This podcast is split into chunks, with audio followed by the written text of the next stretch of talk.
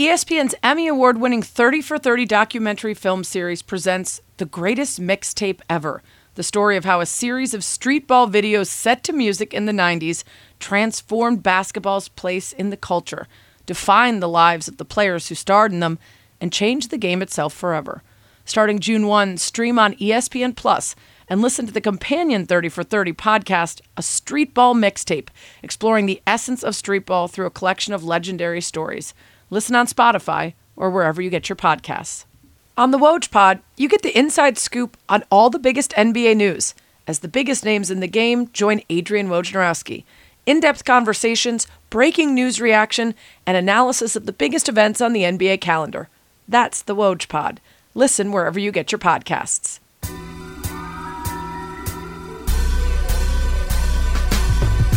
Welcome to That's What She Said with Sarah Spain, a podcast about, well, whatever the hell I want. Actors and musicians, athletes, comedians, neuroscientists, wine experts. If I find somebody interesting, I'm bringing them to you. We'll talk about how they became who they are, how they found success, battled failures, and how they ended up here talking to me. So today's episode is a little bit different. We're going to talk about mental health in sports, and I'll warn you that we do touch on sensitive topics, including suicide. If you or anyone you know is struggling, please talk to someone. You can always call the National Suicide Prevention Lifeline at 800 273 TALK. I've long hoped to get into this topic on the podcast, and unfortunately, the catalyst to finally do the episode was a tragic string of events, all that happened within just a few months of each other this year. Three female college student athletes died by suicide 22 year old Katie Meyer, a soccer player for Stanford, 21 year old Sarah Shulze, a runner at the University of Wisconsin, and 20 year old Lauren Bernett, a top softball player at James Madison. While we were seeing this awful news, we're also seeing exposés, like one that revealed longtime allegations of abusive behavior from legendary WNBA player and longtime coach Cynthia Cooper Dyke. Same for longtime Cal swim coach Teri McKeever. So, how do we change our ideas about toughness in sport and get past those old thoughts of weakness that you can't acknowledge or admit to? How do we have honest conversations about making kids better while still recognizing their humanity and their sensitivities as we're coaching them? How do we evolve the sports that we love to remain positive spaces for athletes and not stressors that, when you combine them with pressure and expectation, social media, and more, become too much to handle? From Michael Phelps to Kevin Love, DeMar DeRozan to Ricky Williams, some really notable pro athletes have spoken up about battles with mental health in the past. But the topic really broke through into mainstream conversation after recent admissions from Simone Biles and Naomi Osaka that they were struggling and it was affecting their ability to compete. I wanted to know more about the stresses on college athletes, about what experts are doing to help those who are struggling, and also to combat the stigmas around mental health. I wanted to know what it feels like for a family to lose a loved one to suicide. So, this podcast is split into three parts, each with a different focus. The three guests are Kate Fagan, friend, New York Times bestselling author of What Made Maddie Run and All the Colors Came Out, a former ESPN colleague who's now with Meadowlark Media. Jessica Bartley, Senior Director of Psychological Services, overseeing both mental performance and mental illness for the U.S. Olympic and Paralympic Committees, Team USA athletes. And Molly Dickens, PhD, stress physiologist, and co founder and executive director of And Mother, a nonprofit dedicated to breaking the barriers that limit a woman's choice to pursue and thrive in career and motherhood. Most importantly, also a former teammate of mine on the Cornell track and field team. Let's start with Kate Fagan who helped sort of kickstart my journey to better understanding mental health with her incredible book, What Made Maddie Run. Since writing it, she's continued to speak about the messages of the book, continued to tell Madison Holleran's story, and she's evolved, taking me with her in her views on weakness, strength, and what it means to be an athlete. Here's my conversation with Kate. That's what she said. Kate Fagan, my friend, a New York Times bestselling author of multiple books, including What Made Maddie Run, and all the colors came out. She's a former ESPN colleague. She's now with Meadowlark Media. And her incredible book, What Made Maddie Run, was part of what got me more engaged in understanding mental health and started really important conversations about mental health and student athletes. So let's just start with Madison Holleran. Can you tell me the story of how you found out about her and decided to write the book? Yeah, I had before moving to ESPN, I had been a beat writer for the Philadelphia 76ers. And so I would still follow the newspapers coming out of Philly, including the Philly Daily News. And I remember one morning seeing the headline on the Philadelphia Daily News that said, Star student jumps to death over grades. And I felt connected to the story, not just because I had lived in Philly, so I knew like the streets they were talking about in the story, but I also saw that she was a long distance runner. And my sister had run cross country and track at Dartmouth, and I had played basketball in college. And so I saw that headline and I thought, okay, well, that is clearly not an answer to the question of what happened to this to this young student athlete. And so seeing that headline paired with one of our editors, Sarah at ESPN, had come from 17 magazine, and, and Madison had taken a pull quote from 17 magazine, put it on her Instagram, and put a filter on it. And the gist of it was essentially like, not everyone is as happy as they they seem to be. And so it was like this mm. confluence of me knowing the city, feeling like running and sports or something I can could connect with, as well as this new question at the time of how had modern technology and social media perhaps Im- impacted her state of mind. And so that was how I, I, I first heard Maddie's story. And, and Madison Holleran was a young student athlete. She was in her freshman year at the University of Pennsylvania, where she was running cross country and track. She had grown up in New Jersey, in a suburb of New York City, a town called Allendale. She was a two time soccer state champion and had gotten into running to balance out soccer, but soccer was her first love. And she was recruited mostly for soccer. And then she started posting these really fast times in the 800 it, eh, during her senior year. And the Ivy League started recruiting her just for track. And so she reevaluated her decision and changed her mind. She was going to go to Lehigh for soccer, ended up going to run at UPenn. And it was that transition to college that really sparked a shift in her own mental health, as well as the struggles of being a student athlete, the two a days on the running side, as well as the very high pressure environment of an of an Ivy League and a pre-professional Ivy League in Penn as compared to other schools she could have landed on. And so she she was just in the second semester of her freshman year in college when she died by suicide. And just diving into it, I really got to know her parents at the time, her good friends who have now all graduated from college, the community of Allendale, and, and how this rocked them. And at the time, it felt like this very specific to a time period the, these questions of what's going on, why, and why student athletes are, are and our young people in general are struggling more than ever with anxiety and, and depression. It's still no answers, but it felt at the time that we were just starting to broach the subject. Yeah, I listened to an interview you did in 2017 and the final question from the interviewer was Do you think you'll start to do some more stories on this and that we'll start to hear more about mental health and athletes? And it's kind of wild to think about now, not only because of the way the pandemic has sort of really revved up our conversations around socialization and mental health and, and athletics, but um, just because it has been this inevitable march toward the necessity of the conversation and preventative conversation instead of just reactive as we look across the landscape of not just college athletes but college students in general becoming increasingly less happy and yeah. that's one of the things that fascinated me about this story was the understanding of what we picture of the collegiate experience to be particularly for someone like madison who was stereotypically beautiful came from a loving family, was smart, athletic, uh, had lots of friends, um, quote unquote, had it all, and mm-hmm. how it's so much easier for us to digest and move past the troubled person.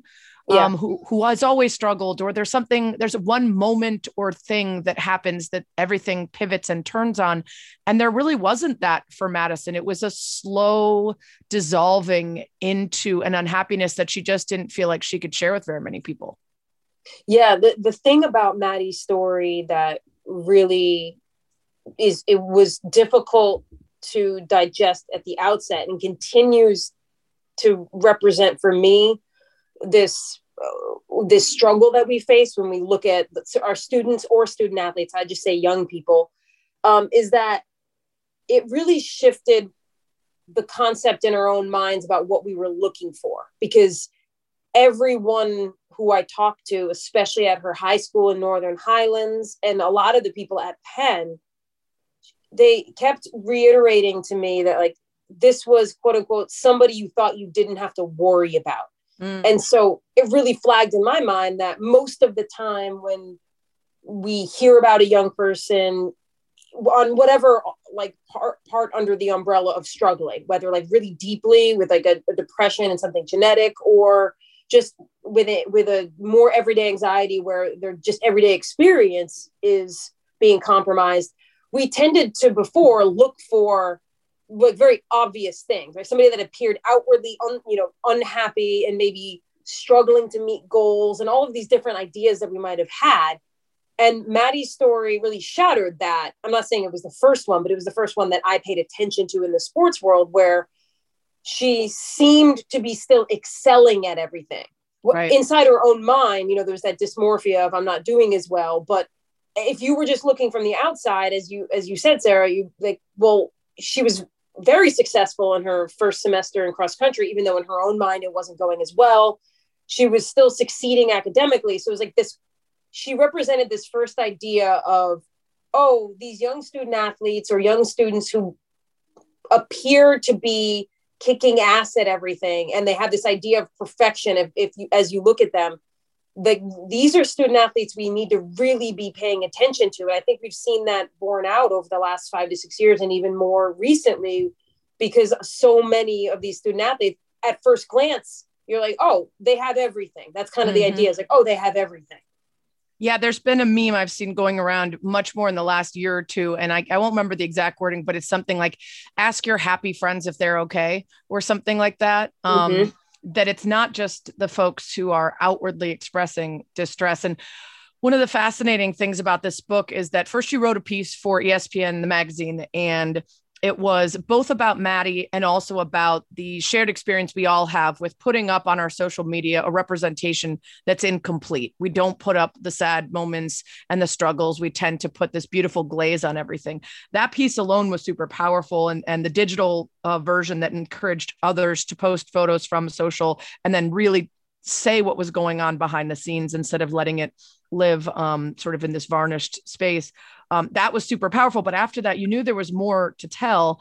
And Madison's family actually let you have her computer and I think phone and all this access to what was going on. And the metadata told you things about how many times she would filter photos, you know, emails and, and conversations she was having that, that most people didn't get to see. And I wonder where that research took you from the person that you thought she was at the beginning or the story you thought you were going to tell to where you ended up what really shifted for me in getting her her computer which had her iMessages and it had all of her obviously like the cloud. It had her phone data as well as documents and whatever she was working on on her macbook. It uh, more than what shifted for me about maddie and the way i thought of her and the way i thought of, of those that year in college trying to understand what happened what shifted for me was seeing the sickness of how she was interacting and and the priority that her social digital interactions were taking. And so a lot of that came in the form of looking at her iMessages and realizing that it wasn't so much exactly what she was saying in the text messages because we all do even when we're going through tough periods if we're, we're usually not 100% candid across the board with what's happening. So it wasn't what she was saying but it was the it was actually looking at how she was using emojis of all things because i started to realize that almost every text she sent about this topic she would include emojis. So then i had to start asking myself well what purpose are they serving? And how can you use emojis digitally and again they, they're not in real life. So what are they doing for you digitally that can't be captured when you're in person? And then right. looking at having access to something like i was very i was surprised i had access to this but i remember opening up her uh, her photo editing app and i could see all these iterations of her last few photos and I could see the different versions of the photo she took. And then I could see how many times she filtered it and like the different versions of it before she landed on the one. And so it was less to me about like, one, I, yes, I was thinking to myself, wow, okay, there's there again, there is some sort of dysmorphia happening here that she is focusing on this instead of the the big problem at the time, which was like she was just hours left Eh, to live because she was struggling so deeply and so focused on the outward representation of what her life would look like to people. And so I, there, I still don't have an exact answer about what that means other than to point out this information to people like, look at these emojis, look at this filtering. We have to pay attention to that stuff because the very broad stroke of what it's telling me is that if Maddie in this intense situation is focused on that, how much are our kids in maybe not at that at that apex of a moment, but they're in their everyday life and it, they're focusing on that over their mental health and their well-being. What where is that going to leave them across months and months and building up to years and years? Yeah i think one of the best parts of the book is that you balance out the storytelling about Madison and her specific case with larger conversations about mental health. And because of the relative young, uh, I guess, the relative newness of social media, there's still so much work yet to be done in terms of understanding its effect on people. But you get into the research that has been done on uh, the effects on athletes. And it's impossible, I think, for most of us to imagine that there isn't a a, a real line to be drawn between our lives online and offline and the struggles of college aged kids. Now, there's more to it. The world yeah. is changing in, in many ways, and social media isn't the only one. But um, one of the things that I talk about a lot that keeps coming back to me is research that you mentioned in your book. And it's a passage from Mind Change that says teenagers who spoke with their parents over the phone or in person released similar amounts of oxytocin, an indication of bonding and well being, and showed similar low levels of cortisol, which is a marker of stress, indicative of a reduction in stress. In comparison, those who instant messaged their parents released no oxytocin and had salivary cortisol levels as high as those who did not interact with their parents at all. Thus, while the younger generation may favor non oral modes of communication, when it comes to providing emotional support, messaging appears comparable to not speaking with anyone at all. Mm-hmm. That blew my mind. Yeah. Because, of course, you can. You could have your heart broken by a text or a post-it note as they did on, on Sex in the City, right? You can have so many things conveyed to you and told to you and expressed to you across text messaging, instant messenger. Um, and obviously eventually it makes its way to your brain and your and your nervous system and everything else. But the idea that certain parts of your brain would not be affected without that oral component or face to face or any sort of human component um, that opens the door to so many other uh, tentacles of of discovery, which obviously become even more important when it comes to something like COVID and the pandemic and and staying at home and, and being quarantined and how that affects people's mental health. Um, that kind of research has that sort of kind of continued for you since you wrote, the book, trying to better understand what we know about this and how it how it's affecting young people today. Yeah, I mean, I can't help but stay tied to this story be- because when I first set out to report it, I naively felt like I would find the answer. Like like we all tend to think whether you're a journalist or not a journalist, even if you just like Maddie's friends when they first got back, you know, over winter break and when they first heard the news, they all thought, okay, I'm gonna find out exactly what happened, right? As if there's this missing piece. And so I felt that way when I first started reporting the story. And even though your brain you try, I try to override and tell my brain I, I'm never going to quote unquote solve this. I can't help but continue to feel like it, I have to gather research and eh, research and continue paying attention to this story because I want all of the pieces. I know I'm never going to get all of the pieces, but I can't help but say like, okay, whatever we knew in 2017 and, and that study you mentioned, it, it was so crucial to how Maddie was behaving because even though you your common sense tells you text messages are not as rewarding as hearing someone's voice you probably still think okay but they're somewhat helpful right if i if i have enough of them it will equal having a phone call. If I'm connected to a bunch of people digitally, I'm getting little micro doses. So when you learn that like you're actually getting nothing at all and you realize that's how maddie was communicating you're it's a small piece of the puzzle to how her story ended the way it did and so i have tried you know as, as new books come out as new research comes out i i try to pay attention to it although there's been and i try and i keep con- reporting maddie's story like when i meet right. up with her family i they'll tell me stories of her as a kid that still matter to me or that help shed some new light on the, the part of her personality and who she is that that was one piece of the eventual outcome so i there will never be an answer but i do try i do think of this as like a lifelong pursuit. And you've gone to schools and and done speaking engagements about the book yes? Yes and most often they're athletic departments because you know the, there's that that variable we haven't even touched yet of how the NCAA and being a student athlete can can affect well-being. But I and so face-to-face conversation with with kids who see themselves in Maddie and they're here to tell you and, and still alive to say like that was that is also mapped so perfectly onto my experience and they want to talk through the different parts of it parts of Maddie's story that they like deeply resonate with. In what made Maddie run, you actually publish a sort of back and forth with a young person who has struggled with depression and suicidal ideologies, has in fact attempted suicide in the past. Uh, Megan Armstrong, who you both, you and I met through social media.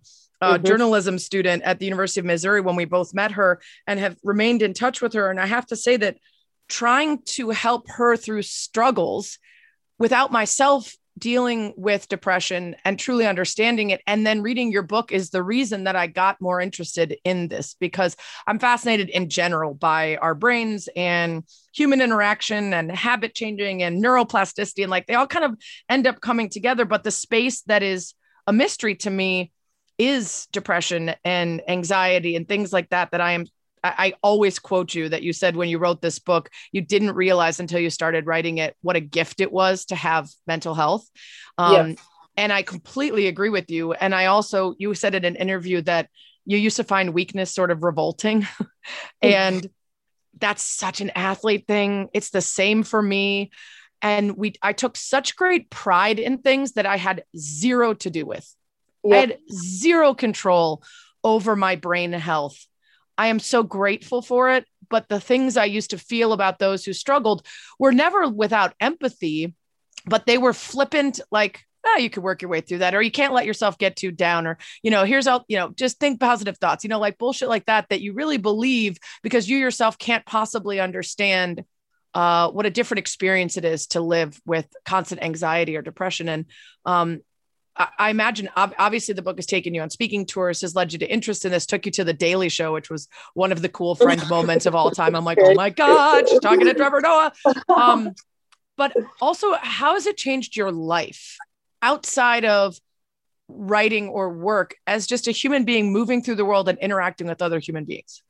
Yeah, I wonder if this is true for you too, Sarah, as it's something you've become increasingly interested in.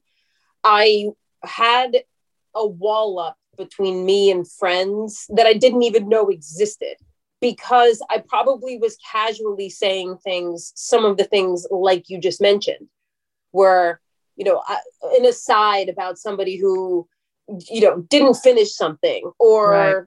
or um, that, that kind of like, so and so is always down, like they just need to figure it out. I mean, the kind of things it almost reminded me like growing up knowing I was gay and hearing people say things, not knowing that I would just completely internalize them.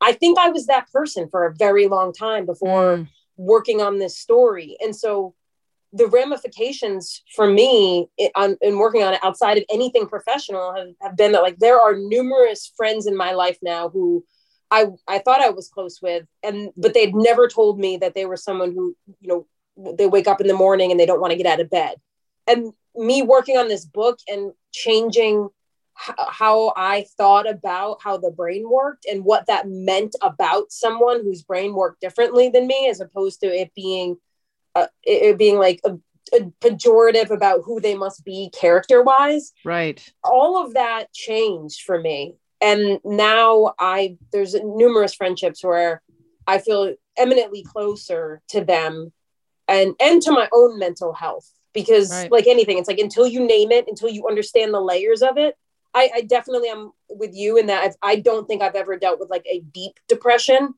but i certainly now understand the fluctuations of my internal life way better than i ever did before completely agree. It's funny. I was messaging uh, mild name drop, but um, with Abby and Glennon, uh, Abby Wambach and Glennon Doyle about their podcast. And I just wish so many more people would listen to it doesn't necessarily have to be that one that's just the one i listen to but there's such an intentionality of introspection and communication and the human experience that i think could open up so many people to opportunities for greater happiness and understanding that if you move through the world and and your life and the spaces in front of you without it it's really easy to not even realize that you're missing this, incredible depth of, of understanding and for yourself and others. And i think Yeah.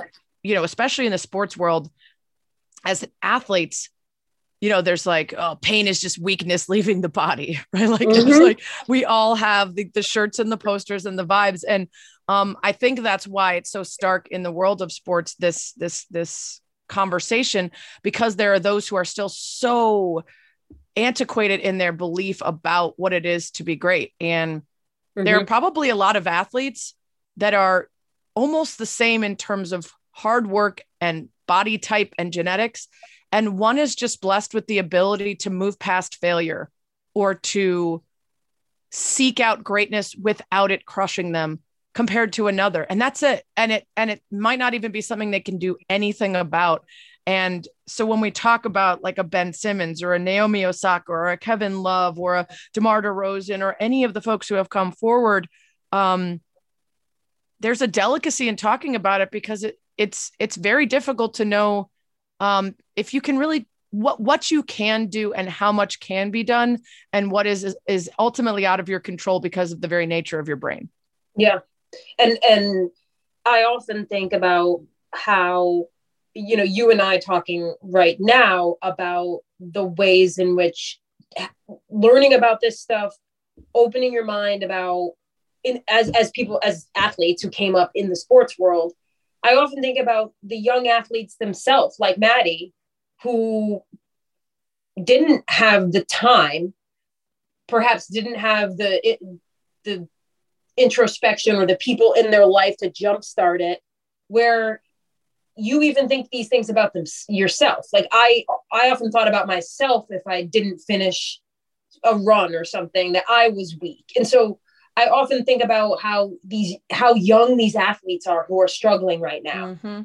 and or and even the ones who have taken their own lives and how I can't even imagine the self-talk that they have for themselves growing up in the sports world and being unable to like get to this place of like really understanding the nuanced layers and how a lot of that feeling, you know, and here I'm projecting a little bit like that feeling of how they might be feeling about themselves at that time is a is a creation of the sports world.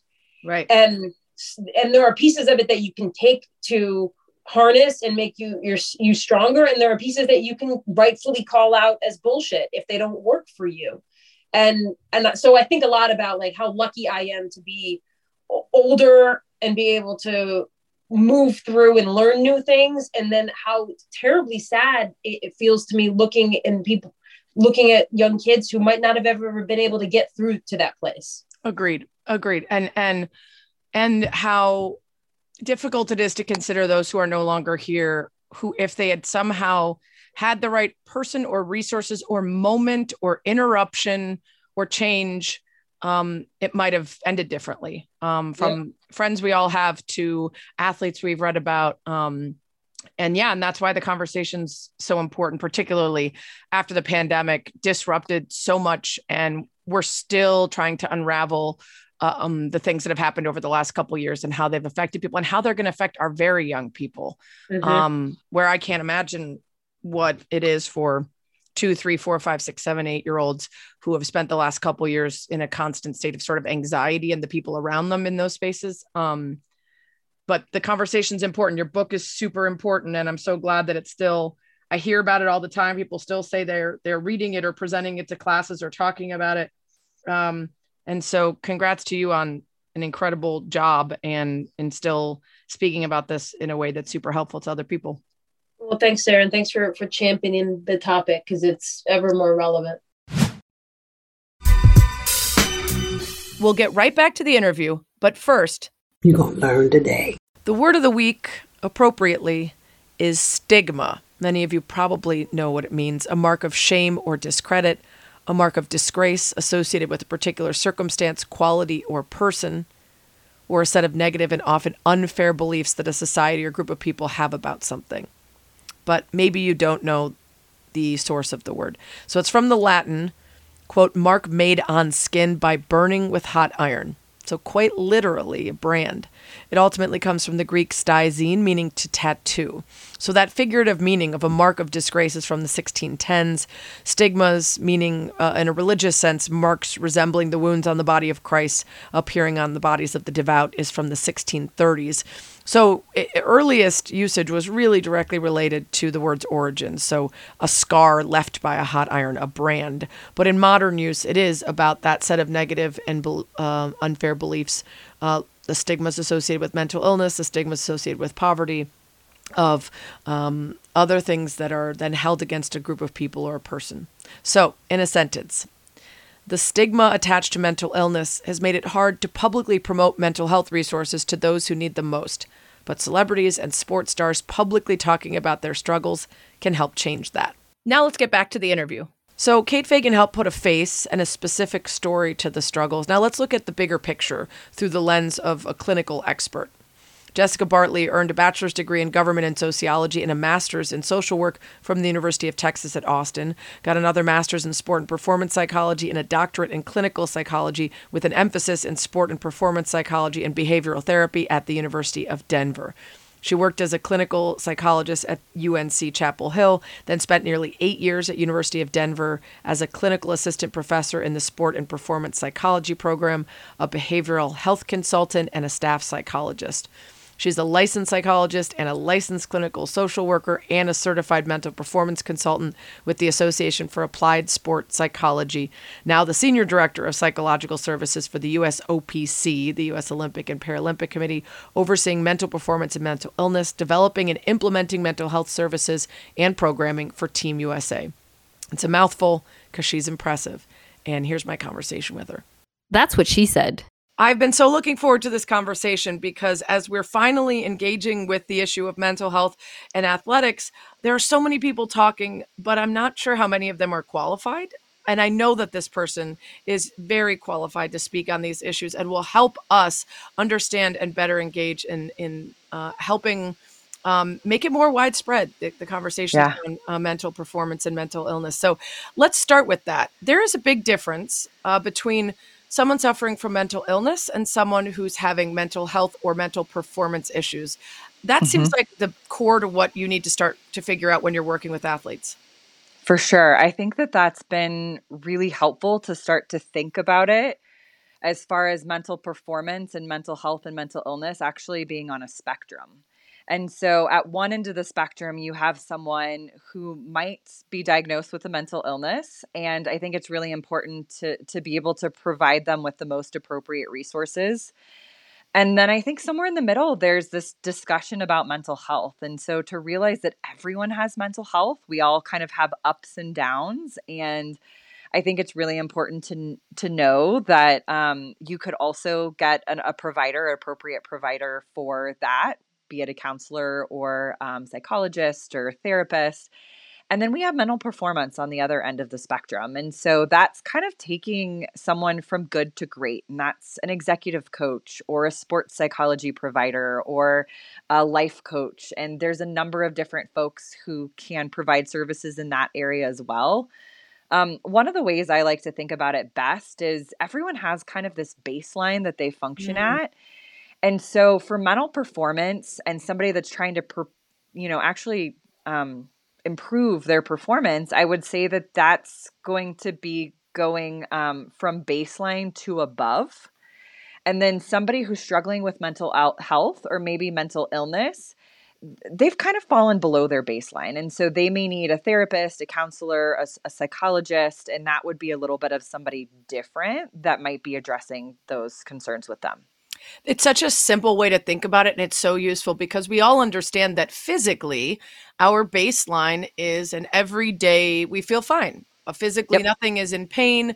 We're not limping. We're we're not sick with an illness. We're just fine. And then we go from there. And we have not been able to have those conversations about our mental wellness because of stigmas and especially in sport. This idea of weakness being the enemy that admitting weakness, whether that's I get nervous at the end of games or before games, or whether that's I'm struggling with stuff outside of sport and I'm bringing it to my sports, all of that is is a relevant conversation, a necessary conversation to have. But we seem not to do that in the same way we're willing to do that physically.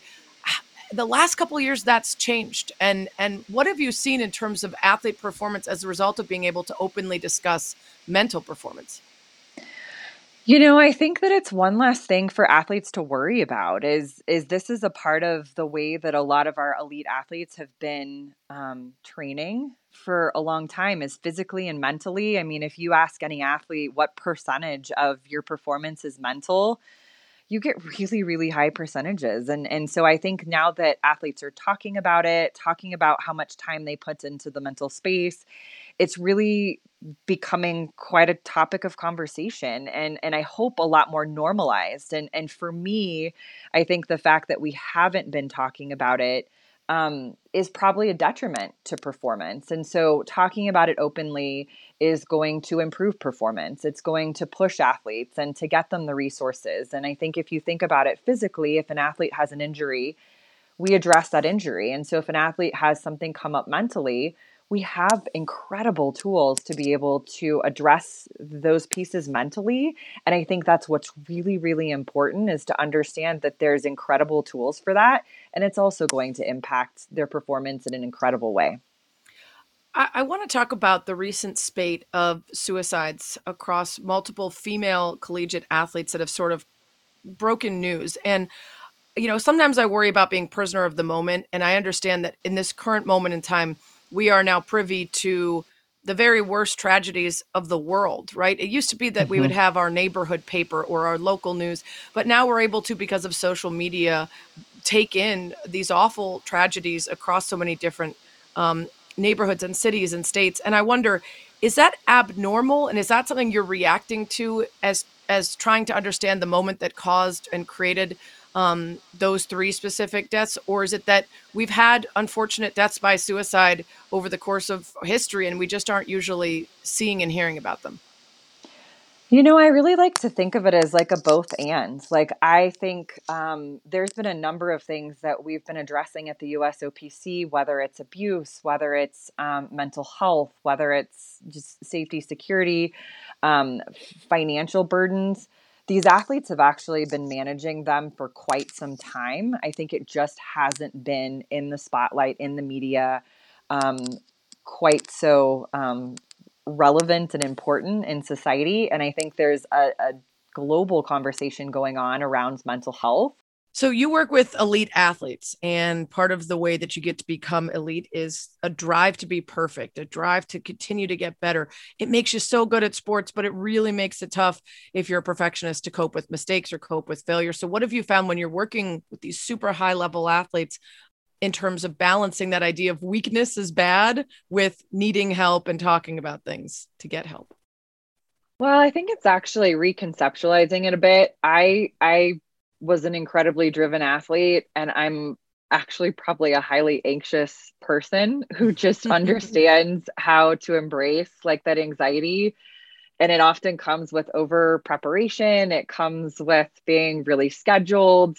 And i think then i've learned a lot of things around flexibility and patience that kind of add to what i feel like is kind of who i am and who i am naturally. And so i think what we're often doing with athletes is understanding like what makes you you, what makes you um, the athlete that you are, as driven as you are, and understanding that a lot of that is what makes them the incredible athlete they are. But how do we balance that with some of the other pieces? And when is it most appropriate? When do you really need to put that into your sport?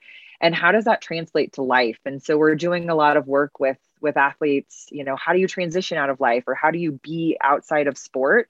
And i think that's what we've taken a lot of our time to focus on now is just being able to, to think about all of our athletes as as human beings and whole people. Yeah. What are some of the programs that the usopc offers to help athletes that are struggling with mental health mental performance you know, I think we actually started from um, crisis. And so when we started to build things out about a year and a half ago in the mental health space specifically, uh, we created a crisis hotline. And so we have a Team USA mental health support line that athletes can call 24 7. Um, there's always a licensed mental health provider on the other end of the phone, and they can further connect athletes to resources. And so we worked backwards from, um, you know, something's really, really bad, something's really not right, um, to then, okay, what are some of the other resources? We started creating emergency action plans for competitions. How do we want to manage? Um, athletes who are struggling and had very specific protocols. And we had athlete input on what those protocols are. And then we just got into, um, you know, what are the services that athlete might might need. And so we have individual therapy, group therapy. Um, we have programming around particular topics. So we had incredibly successful programming for athletes who didn't qualify for Tokyo. So mm. after um, after having a year postponement, um, athletes didn't make it, it was crushing for a lot of these athletes who had spent not only four years, but now five years training for this particular event. And so we had all the athletes coming together and coming together around a shared topic. And I think that was incredibly powerful to have them just be able to talk to each other and be in the same spot, same space, maybe different emotions, um, but that was really helpful. So the more that we're getting athletes together in groups and and then we're also doing groups around transition out of sport. And then we're just now getting into the wellness space. And so we have some new resources with BetterUp which I think is really helpful. Um, it's an incredible platform.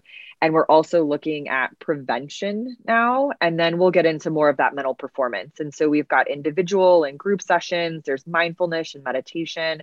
So we're really trying to run the gamut of just how do we integrate psychological resources into everyday life, whether an athlete's struggling or just trying to get 1% better. I was reading about your work um, at the Olympics. And even before Simone Biles really brought everything to the biggest stage possible, um, you told uh, an interviewer that you got about 10 requests a day during the Tokyo Games to, to mm-hmm. recognize and support mental health needs of athletes.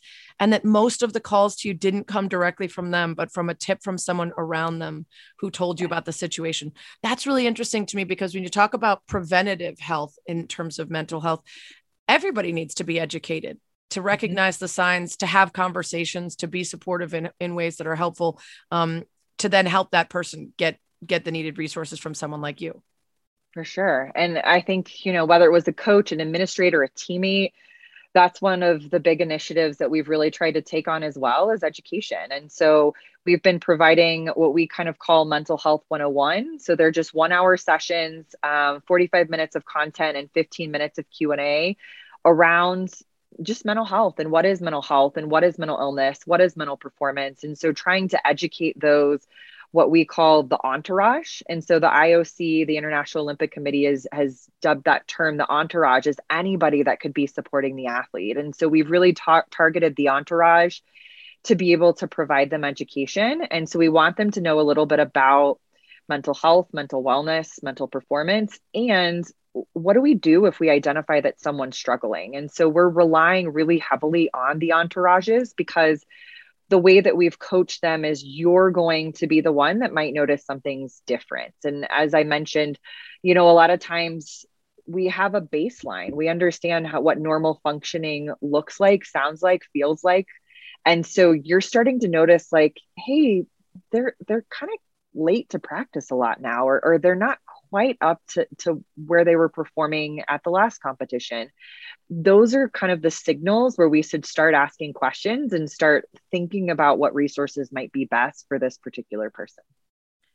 You know, Simone Biles, obviously not the first to have these experiences. Plenty of high profile profile athletes have, have talked about issues of depression or other mental health issues, but she touched a nerve, I think, in the sense that it's great that we're finally talking about this on a broader scale and, and on more media platforms. That also offers up a platform and a microphone to people who aren't educated about this stuff. What was your reaction to the many, many different voices who had something to say and chimed in about Simone? You know, I think um, for me, it's been one of those things that I really have appreciated mental health being in the spotlight and then being able to provide education as much as we can to those who are already educated or those who aren't. And I think that there will always be haters, if you will. There will always be someone who has something to say. And so those are some other things we work with the athletes around is, um, you know, how do you respond to that? How do you um, want to present yourself in the media? How do you want to perform? And so I think we often work with athletes, coaches, again, the entire entourage around how to respond. Um, but I think the more we can talk about mental health and the more education we can get out there, the better. Tell me about 988. This is something I had not heard about at all until I heard you talking about it in another interview. And I'm mm-hmm. I'm amazed that it's is it in place already? How do I not know about this? Yeah, so 988 is a number um, that is starting to kind of be an adjunct to 911. And so 988 is is is something that across the country will start to come into play in different states at different paces as we stand up the resources around mental health. So 988 is going to be a number you could call um, to request mental health support. And so, if you know someone is struggling with mental health, it is a number that um, you could call, and that would bring out often a police officer with training in mental health or actually a mental health provider We've used it quite a bit in Colorado and it's been wonderful because then you're not engaging the 911 services. It's a totally different kind of response. And so you'll start to get notifications in different areas of the country. For us, I got a text message in Colorado and said, Hey, this is up and running. Um, call 998 988 for any of those mental health resources that you need to be connected to in your area. And we've actually yeah. been able to use that that seems like an incredibly important moment in our country if we can mm-hmm. start to distinguish between people who need the aid of an ambulance or police or a mm-hmm. mental health professional because sometimes when the wrong thing shows up to a situation really tragic things can happen if someone isn't correct capable of dealing with it um, which brings me to i guess something else there's so many different ways that people want to or are willing to receive care when it comes to mental health and are willing to take that first step or maybe a bigger step than they've been previously willing to. How have you learned that in terms of resources that are provided um, about the the variety of ways that you need to be able to meet people in the middle? You know, I think that we've been very intentional on how we wanted to provide resources. So we had these crisis resources that we've stood up we knew individual therapy, group therapy, uh, programming, a webinar, just some psychoeducation. Um, we needed to have what we call a suite of resources, and that's been very, very important. Some of the other ways we've thought about it is we have a lot of these embedded at the USOPC. We also have confidential resources in local communities. So we created a registry and currently has around 170 mental health providers that we have interviewed, we've vetted, and the athletes can actually go connect with those providers on their own. Um, we're really proud at the USOPC that our health insurance that covers our athletes, it covers most of Team USA athletes, covers mental health 100% in network and out of network. And so they can actually go seek out those providers and we would never know. And so we tried to create these resources that provided some anonymity um, some confidentiality from the USOPC and from their national governing body, whether that's you know whatever sport it might be, um, because we understand this is still stigmatized. So while we're trying to destigmatize, in the same breath, we understand this is stigmatized and have confidential resources that we're trying to push out as well. And I think that's been very important to have a number of different resources um, we've also had virtual resources with eHome teletherapy. So there's just a plethora of resources that we've tried to think about what would be a barrier to an athlete not getting resources and are trying to come up with those solutions as quickly as we can. Technology super helpful in that, particularly during the pandemic, the ability to consult with someone online if necessary. But I wonder also how much technology has contributed to mental health crises in this country. The, the research is relatively new. Is that a big part of your work now in terms of getting out ahead and being preventative? Is to understand the correlations between social media, whether that's just bullying or FOMO or extreme cases of, you know, comparing ourselves uh, that result in some of the worst cases here?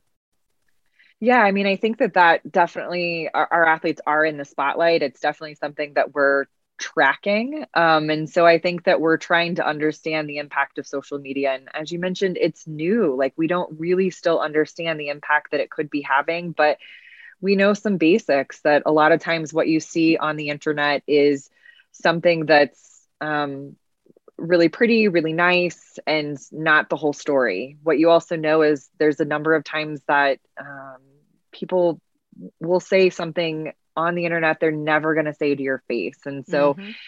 it's also um, much more universal. And so you've got people commenting from all over the world um, on a picture, on a post, on a story. And so I think it's really important to um, remember that and kind of ground a lot of the athletes, even the coaches and anyone in the entourage in that um, and just provide some education because at this point, you know, we know some things, but we don't know all the things about how this is truly impacting mental health.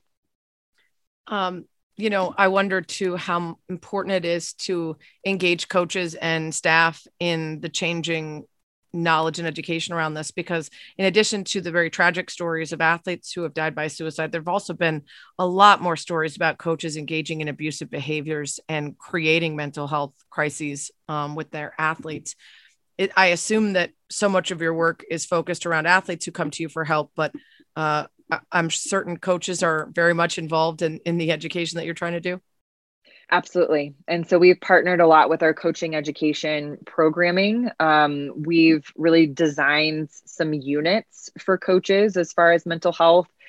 In my experience, a lot of coaches want to understand mental health. They often avoid it because they don't understand or they don't want to ask a question because they don't know what to do if they get a particular answer. And so, mm. what we've been really focused on is this is how you ask the question. This is how you ask about suicide. This is how you ask about depression, anxiety, eating disorders, and giving them some tools and saying, if the answer is yes, if it says I'm struggling with an eating disorder, here are the resources. And that's been kind of our two pronged approach is coaching the coaches around noticing these behaviors, noticing that something is out of the ordinary, and being able to equip them with the resources, whether those resources are at the USOPC or they're simply national resources that are available to um, a youth athlete per se.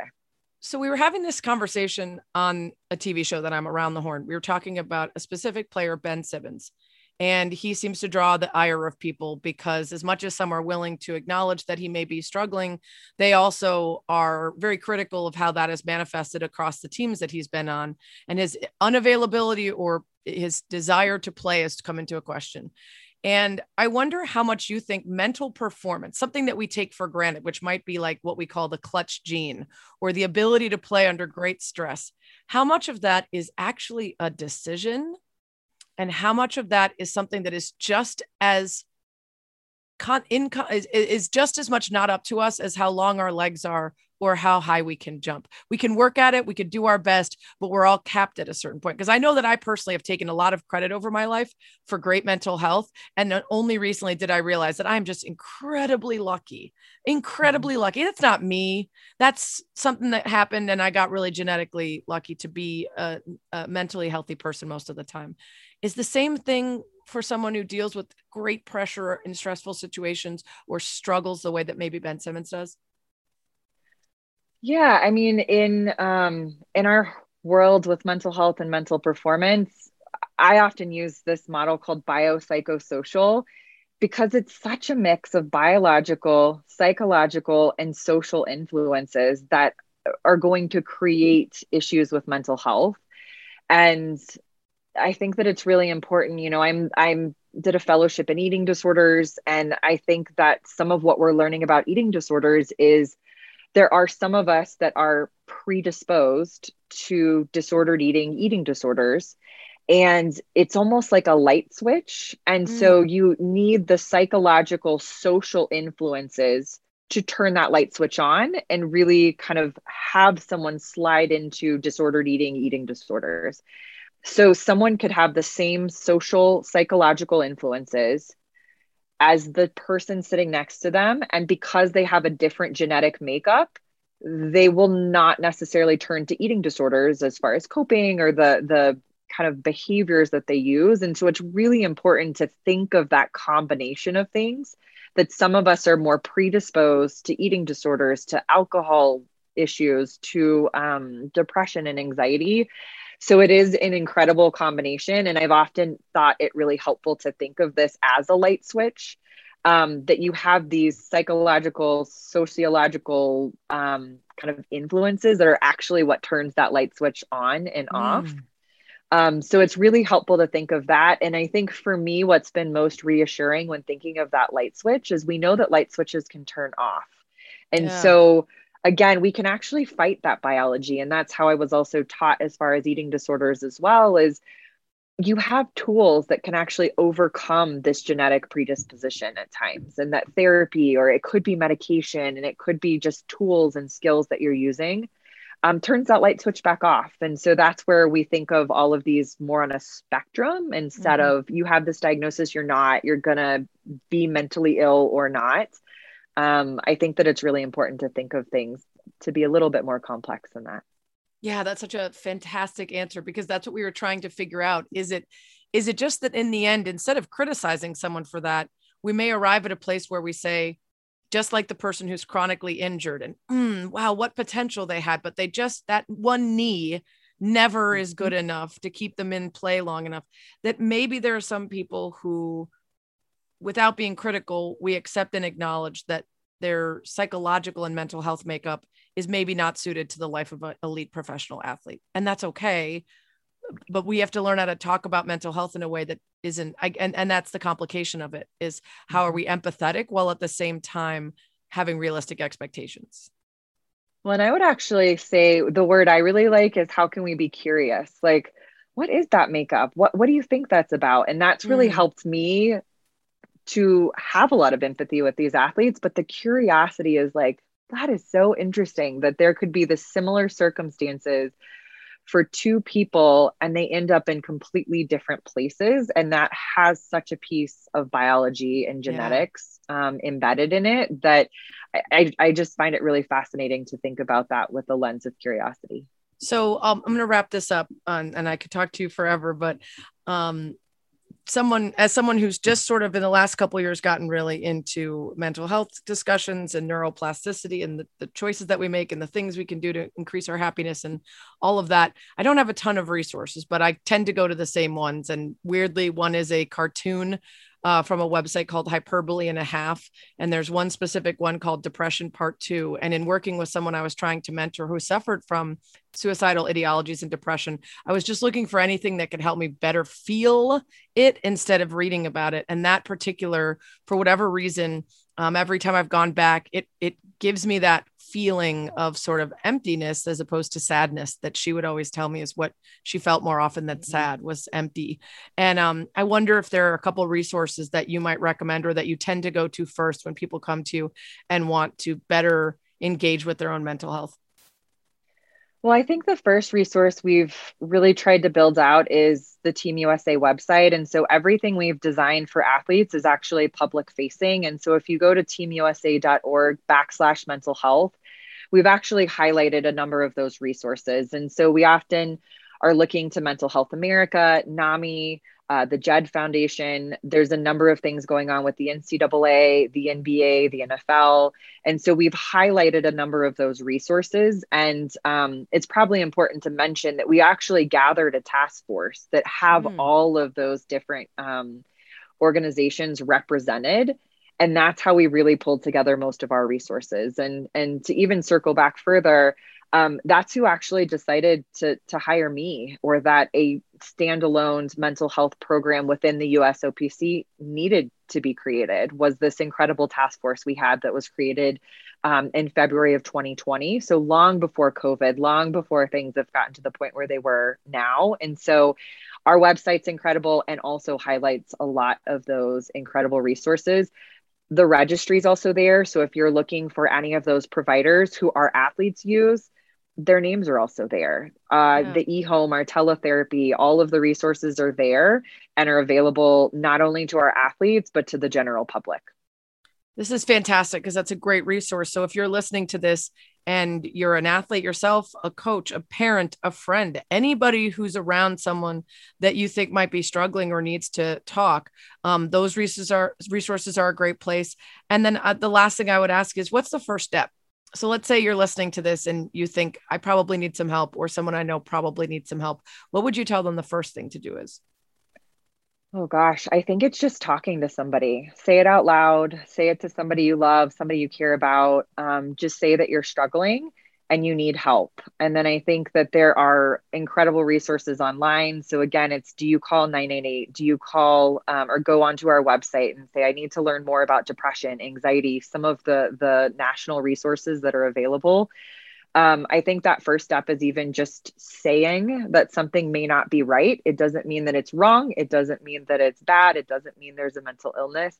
What it does mean is that something is out of the ordinary um, and that there might be some really incredible strategies to be able to get things back to baseline. It's super helpful.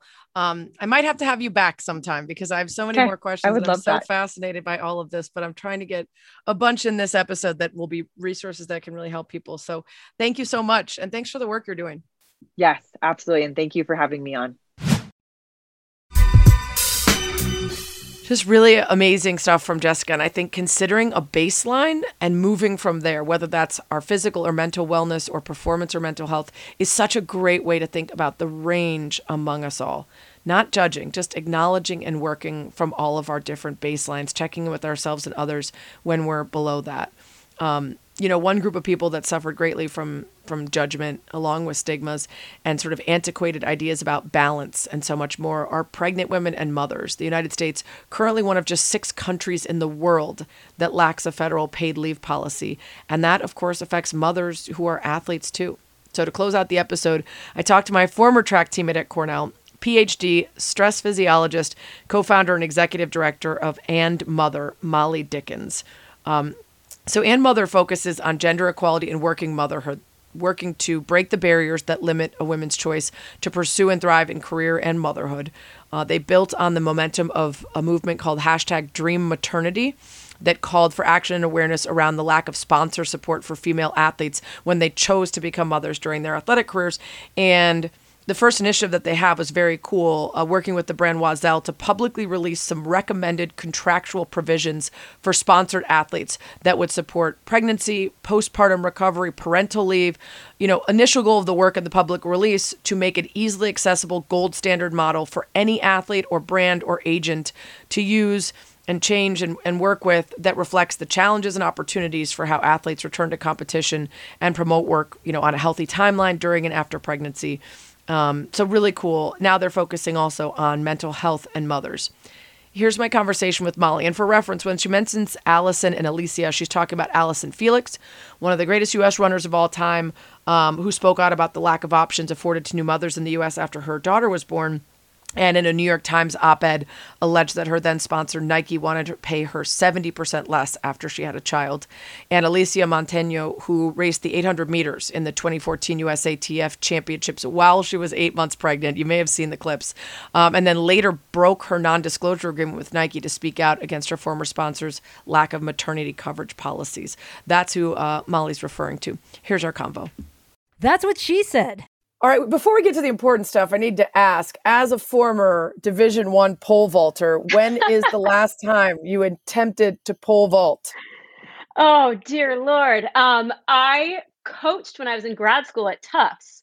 Nice. So I would, I think I only vaulted from like a four step run. So a little bit, a little bit. I definitely like. I mean, if I attempted it now, I'd probably pull every ab muscle in my body. So yeah, you know, yeah. Dangerous. When I watch people triple jump, I'm like, I think my leg would just turn into sand. Yeah, just, all of the bones would disintegrate immediately. Gone. We're so old, Spain. I know we're so old. um, you're old enough. I guess I'm old enough to be a mom too. I've just chosen not to be. But whenever I think about people being old enough to have children and raise them, I'm like, I have, I, you know, the dogs are more than enough for me. But not only to be a mom, but have created this entire company that's really doing some powerful stuff. As I talked about in the intro, um, the contract that you worked with um, and, and, recreating and re- and understanding the need for new language in contracts for athletes was a massive and necessary thing.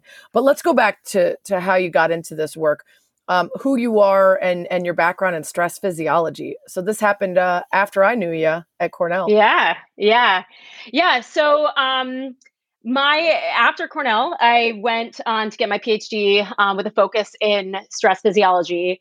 Um, spent many years in the world of science and research and did you know two postdocs went to europe came back to um, do a, a more research at cal at berkeley um, and then jumped off the academic track to join a maternal health startup. So i was kind of deeply embedded in the space of maternal health which really got me thinking about all the cross connections between stress physiology and maternal mental health and then jumped out of the startup and health tech space when one of my good friends, um, Alysia Montaño, had her kind of moment of um, yeah she's so she's an olympian i can kind of introduce that because that's more of the origin story but um, she had written an op-ed in the new york times about her experience with her sponsors when she was starting her family um, her story was followed by Allyson Felix's story. And yeah. so, you know, talking with Alysia and just the the impact that her story had on a broader level, you know, we really saw it was she thought she was just kind of lifting the curtain on the marketing message mismatch between, you know, girls can do anything. And oh, by the way, but if you ever want to think about motherhood, like you can't right. do anything else. That's right. The old can done. you have it all. Yes, exactly. No, you, over we're, over we're just going to tell you, yeah. we're, you know, honestly, like the men in the room are going to tell you that you can't have it all. And we're going to make sure that you don't. Right. So, um, you know, it really reverberated across and, it spoke to you know things that i had encountered in science in academia in startups in tech um, and it just really showed that there was this this broader issue and this also this opportunity. Um, sports is such a a strong pull for for cultural change that it was such a good lens to look at this and what's called the the motherhood penalty, the maternal wall um, that women face when it comes to navigating their career and whether or not they even want to start a family. Often it doesn't even matter if they want to start a family or not. The motherhood penalty is there in everything. Um, and so we knew that, you know, we had this opportunity to take the momentum that she had um, from her story from Allyson and Allyson Felix is on our board um, from both their stories and and you know the broader conversation of it and really move it forward and try to have an impact in this space. And so, yeah, we were founded in uh, the spring of 2020. So that's a good time to start yeah, an organization. Great time to start things. Great yeah, time. for sure. Um, but in, in, the end, potentially useful in terms of the work that you're doing addressing physiological stress and mental health and other things. Mm-hmm. I, I want to quickly go back. So the motherhood penalty, for those who have not heard of this term, sociologists sort of created this blanket term for how working mothers will encounter cultural disadvantages, biological disadvantages in pay, disadvantages mm-hmm. in perceived competence, mm-hmm. benefits, expectation of if you are planning to have a child, we might not elevate you on the off chance that when you do, then we have to rearrange, you know, upper levels of management, like all sorts of things that, to your point, even if they don't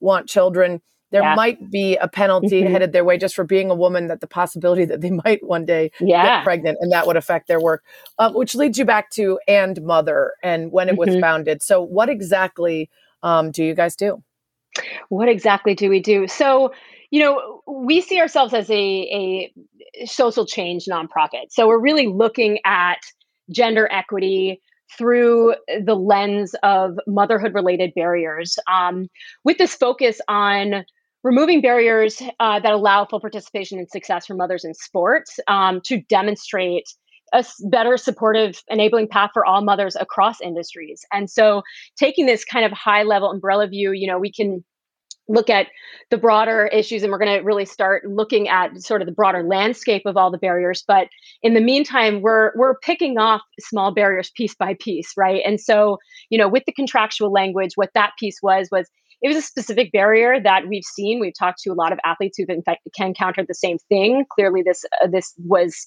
part of Alysia and Allyson's story, and you know, as part of that project, it's um, it, this language just often does not exist at all in contracts. And so, starting from that point, with this long view, you know, because part of what we want to do is is create a sort of self-sustaining change um, in this in this space. And so, with the long view of contractual language, we want to see language like this standardized in contract. Right. It's a no-brainer, right? It's just there. For no men and women, by the way. For, me- for oh, men and yes. women, and anyone 100%. who needs paternal. Yes. Um, and that's how we and that's really how we wrote the language. You know, we came from it we were we did the research, we talked to athletes, we talked to agents and managers and you know, it came from this was a Oiselle sponsored project because they were like, we're we're rewriting our language. Um, can you help us write the best kind of language? And then let's make it public so that anyone can take it and use it. It's cut and paste. We did the work for you. We did the work for free. You don't have to pay, you don't have to do it. And the language that we have, yeah, it's it's pregnancy and postpartum recovery, um, but it also is parental leave, and that's completely gender neutral. That can apply to anyone um, to just really respect this period of time uh, that you need to to come into parenting and in a in a healthy way even if you're a non-birthing parent you you have this time to come back into your own kind of health in this adjustment and that can play into you know the later conversation of maternal health of, of just mental health in general Let's talk about some of the long held sort of stigmas that do come into play when someone talks about potential family planning, when athletes have to consider the effects it would have on their season, their team, their contracts, their sponsors. Uh, what are the sort of antiquated ways that we previously have thought about or dealt with this stuff? Yeah, well, I mean, I think I could spend a whole hour just going down this rabbit hole, but I'll try not to. Um, you know, I, I think the starting point is that there really is this self perpetuating myth um, that motherhood is a career killer for mm. athletes. Mm.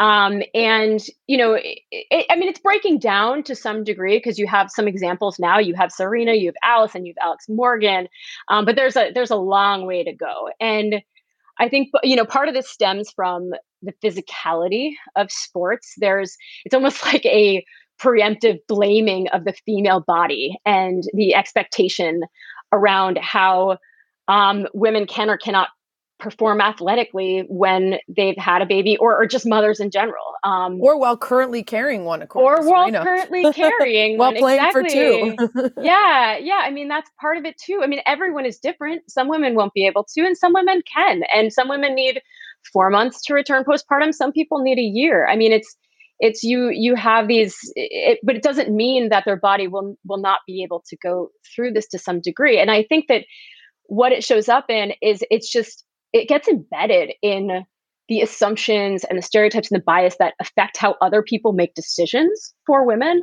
um, in terms of contracts in terms of team placement in terms of you know how they respond when you announce pregnancy news right? Um, and it again like it shows up before anyone even becomes a, a, mother and it and it shows up whether or not you are the the physical birth parent.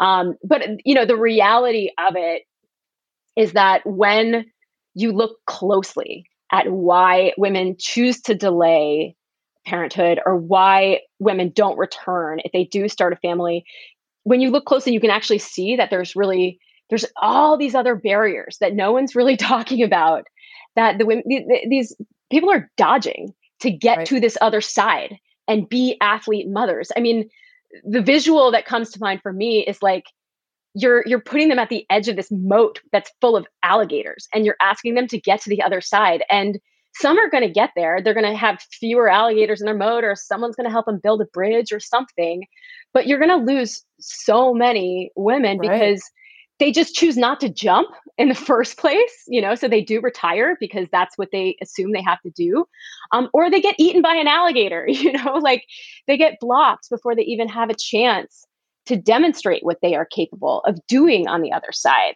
And mm-hmm. so the, the myth, it's a false narrative. It's not the whole picture. Um, you have to zoom out and see the allocators and see that motherhood is only a career killer because the lack of support and the systemic barriers have really made it an impossible choice for so many women. And so, you know, once you once you start looking at these issues and you fix them and you break the barriers and you build the the structures, um, you will see more mothers in professional sports. And more importantly, um, you're I, I believe, strongly believe, we believe as an organization that we'll start seeing career longevity and achievement that is not affected by the personal choices related to starting a family.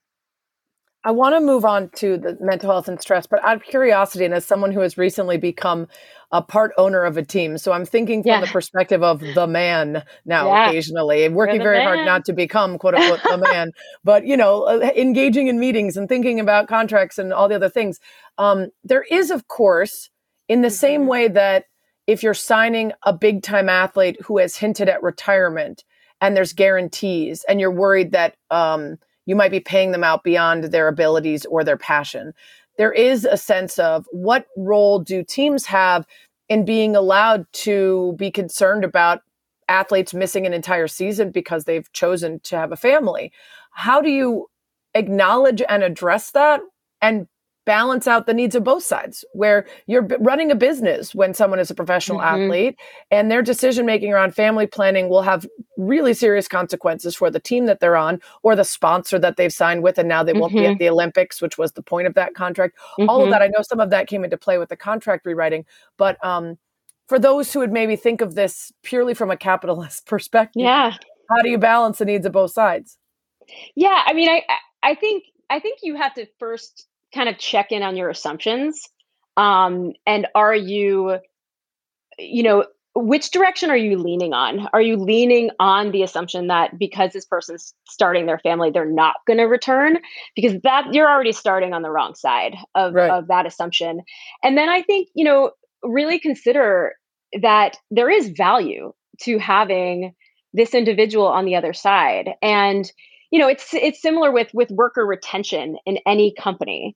You know is it is that year that you have you know if you were to cut them or dock pay and make it really hard for them to come back or not support you know their ability to come back either physically or mentally or or just eh, you know in terms of helping with how they pay for childcare for example you know if there's if you're presenting the barriers is it because you don't I gosh, what's the right way to say this?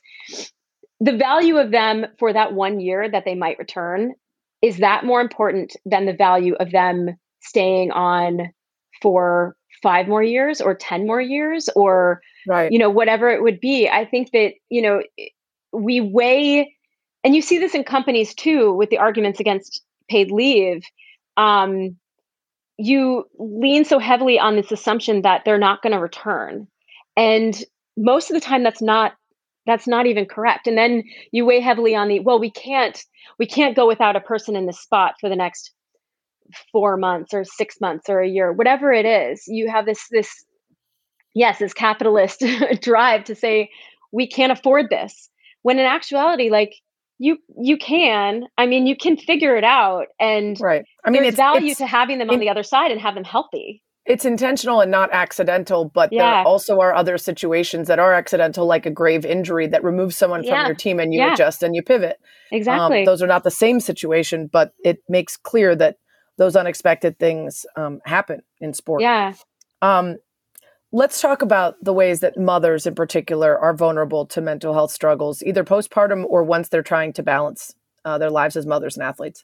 Yeah, I think the the starting point here is really to acknowledge that um, mental health issues during, and this is during pregnancy and after, so it's kind of this peripartum period. Um, they're really common. Um, one in five birthing parents will experience postpartum depression or anxiety, um, up to 80% will experience some degree of mood disorder during or after pregnancy. So it is common and it, and it should get to a point where it's it's expected and not in a negative way, but in a positive way of like, how do we prepare and care for this? Um, and you know, from a physiologist perspective, just to get super nerdy for a second, um, the the brain and hormone changes during pregnancy and afterwards are, I mean, in many ways, they're they're more dramatic and extreme than even puberty. And there's this time when you know you're at this physiological extreme because your body is is really prioritizing the growth of the tiny human and pushing that tiny human out of your body and recovering from that and adapting to life as a parent. I mean, you even see non-birthing parents experience brain and hormone changes too. And so you see you see postpartum depression in fathers and adopted parents. So uh, it's common and you're just more at risk for mental health struggles during this time. Um, and you know, I think the, the frustrating flip side of this is that with the coinciding of bringing a baby and often a healthy baby into the world, it can be even more stigmatized. Stigmatized. So people don't often really want to talk about it. Um, but this is really where we need to kind of shift how we think about and well one appreciate what the body is going through um, right. and the brain and expect that there might be mental health challenges and that's that's okay you just need to be prepared and have access to the right support and care during this time to to stay healthy and return to a healthy point if you do um, encounter issues. Talk to me about where stress comes in. Yes, um, this is where I could really nerd out, but again, I'm going to try to keep it. well, really quick. Speaking of nerding out, can you go back and just very quickly when you talk about stress of physiology yeah. and what that means for you as a PhD, like what what you learned that the, the rest of us folks have no idea is going on in our bodies when it comes to stress and neurons and every part of yeah. our particle, literally particle of our body. Yeah. Just an yeah. overview. Oh, I realize man. that's a very dense question. Every, part, every English, particle of our body space? I was an English major, Molly. Okay. so when you just toss around stress physiologist as if everyone knows what that means well, physiology is the way that the body works. Um, mm-hmm. So uh, yes, I think you know that term at least. Um, so the way that I think about about stress is is you know, and the thing to I guess the, the quick summary of it is our brains are able to essentially take in a psychological input, so something in our environment, and it it translates it into a physical and physiological output and you know in the wild like caveman days or in honestly any any animal in the wild um you know you think about the stress responses. There's a predator. I need to both escape and i need to survive my escaping of the predator. And the problem with humans is that we have the same response to you know i'm running late to work um, as we do to oh cool saber-toothed tiger's about to eat me you know right. and it affects it affects every system in our body uh, especially our brain and so there's there are ties um, you know there's a lot of research around the connections between the stress response and stress um, all the stress pathways that are uh, activated in the brain and how that affects uh, mental health when they're pushed too far i mean one uh, reaction to saber-tooth tiger in the wild is obviously not going to set up the caveman for um, depression. It's it's when you know our modern day human is hitting the same response over and over and over again and and not shutting it off, and it's in this kind of chronic stress mode that it can have. Um, I mean, any range of stress related illness, but mental health is mental health disorder is one of those in that category. Okay, I'm fascinated by all of this, and I've actually been reading and talking about that whole thing of our current stresses, like our taxes. We yeah. don't give our bodies any noticeable physical recognition that the stress event is over, like crying, yeah. laughing, breathing heavily, running. And so then we just carry it around with us. And then eventually when we get sick or otherwise we don't understand why, or we say, exactly. Gosh, I'm so glad I didn't get sick till I was done. And it's like, no, you were sick the whole time. Your body just finally had a chance to be like, oh, hey, we got to take care of some stuff now that that saber tooth tax account is gone. right? exactly. Like, which is crazy that we yeah. just, we're, we're just see, for seemingly for so many of us, we're just learning about all of this stuff that's so critical to how we move about the world and, and carry on with our lives. Okay. So stresses, where the stress comes in. Yeah. Yeah. So an, another sort of uh, visual, or maybe this is a, an analogy that'll help from an athlete perspective, but you know, correct me if it goes totally off the rails. Um, the way that I think about it too is that you know it's it's a weight. Stress is an added weight on the system. I mean similar to what you said with like with your taxes we're just we add on the weight and then we just forget to take it off right? Um, and so if you think about it from you know with this analogy of you're just say squatting with a weight bar um, you have you know you have the bar you have weight plates and you have um, is it called a collar? How do you keep the weights on? Is that right? Something like oh, that. I'm not sure. Yeah, it's been a long time. When's the last time you well. squatted? It's been a long um, time for me as well. Not with the kind of weights that require a collar, if that isn't. Yeah. what yeah. it's called. I'm like, there's a thing that you put on to keep the weights on.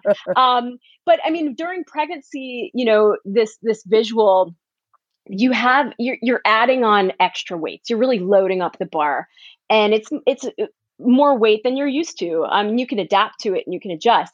But the other thing with pregnancy is that you don't have this this this is why I need this word collar or whatever it's going to be to keep the weights on. You don't right. have that during pregnancy.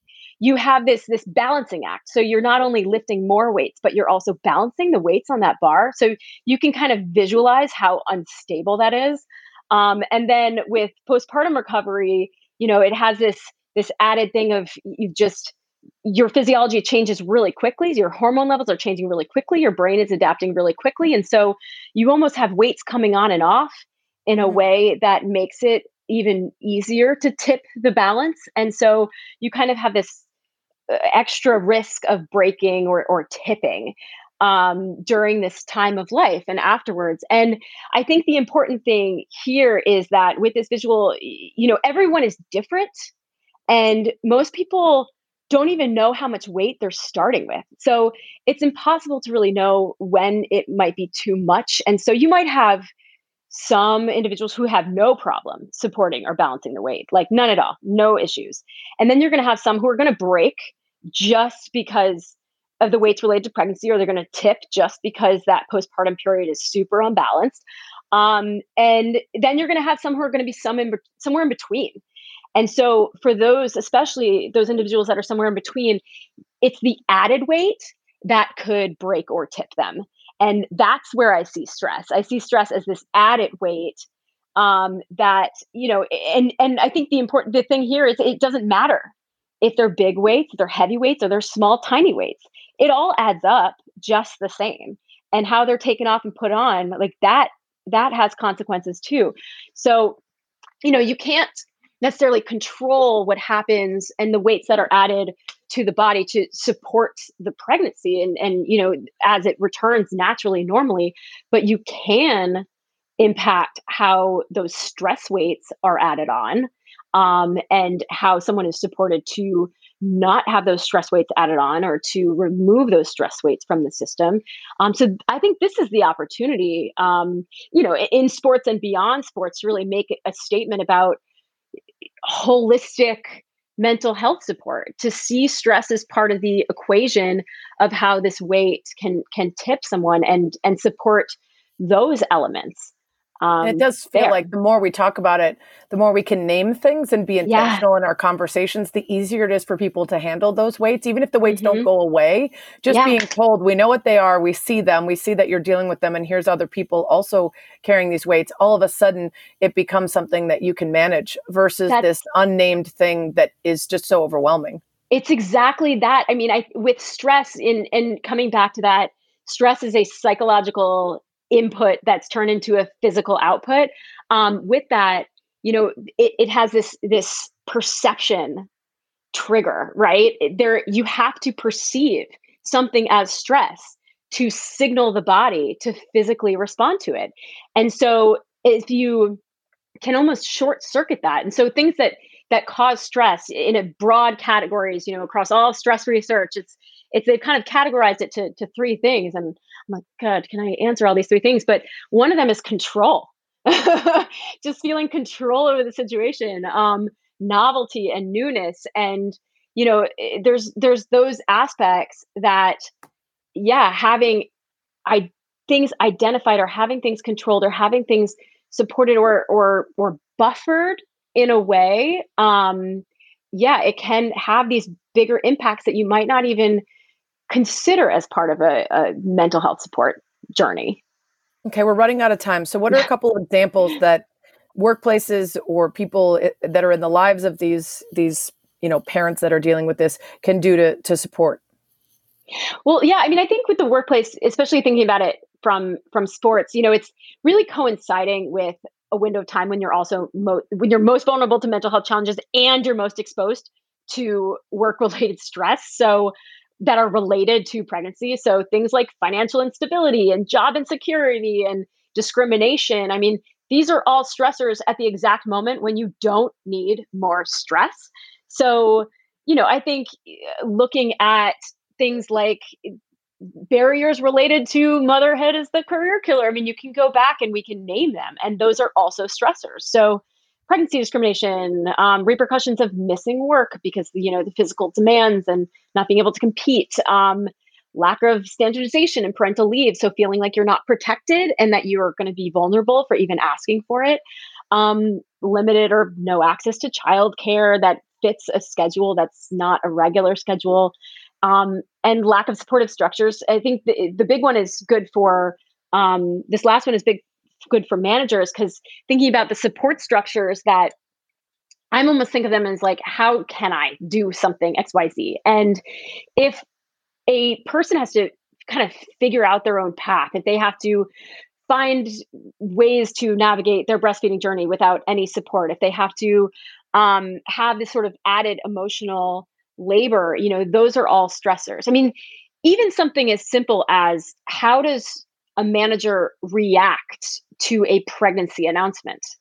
If it's a super negative reaction, you can imagine that's a stress response. Like that is stressful. But if the reaction is, that's wonderful, let's figure it out together, like that's the opposite, right? And so, you know, again, it's all these little things that add up. Um, and thinking about you know how to relate um you know the the barriers to access and equity and how that relates to health and recovery and the ability to continue in a career while having a family and it, it, it's all intertwined I'm fascinated by all of this. I it's this is going to be that episode where I'm going to ask everybody that came on to come on again later and talk more about it, especially um, not just the the parenting and and but just athletes and and the handling of stress because we first have to get to the point where we really understand how much our lives um, are how, how, much our mental lives and our physical lives are connected because very few of us really acknowledge the connection and how much is psychosomatic and, and all of that mm-hmm. um, and once we do that and we really can recognize that we're causing our illness or our st- yeah. stress or our physical reactions you know um, then we open up whole new ways to understand what we're going through and how to deal with it. Um, but this is a great start, and hopefully, a lot of people uh, learned just from this, and we'll have to get you back to talk more about it. Uh, thanks so much, Molly. We'd love to come back. All right, lovely talking to you, Spain. That's what she said. Oh yeah, one more thing. So this is a place for rants, raves, everything in between, something to read, something to listen, something to watch, whatever's on my mind what's on my mind this week is a couple resources mentioned in this podcast for you, friends, family. Uh, number one, as Jessica mentioned, all that great work they're putting into Olympic and Paralympic athletes is at your disposal as well. Teamusa.org slash mental health is where you can find it. Also, go ahead and find out if 988 is in your area or will be soon. Also, if you're an ally like me and you want to better understand the struggles of others, I recommend that quirky comic that I mentioned. It really, for whatever reason, helped me get into the mind space of those struggling with depression. The site is hyperbole and a half blogspot.com hyperbole and a half dot blogspot.com and the specific post is depression part two. So if you google hyperbole and a half and depression part two it should come up. Um, you could start there. You can move on to more complex resources to help after that read kate's book what made Maddy run also, read her other book, All the Colors Came Out. It's just gorgeous. Um, and just talk to each other and to experts. It's okay to not be okay. In fact, it is it is human. So you could always tweet me at Sarah Spain. If you have guest suggestions, questions, or more, you should always go to the iTunes or podcast app, subscribe to That's What She Said to Sarah Spain, rate it. Five stars, please. Leave me a nice message. Give me a good review. Uh, and thanks as always for lasting more than an hour with me. That's what she said.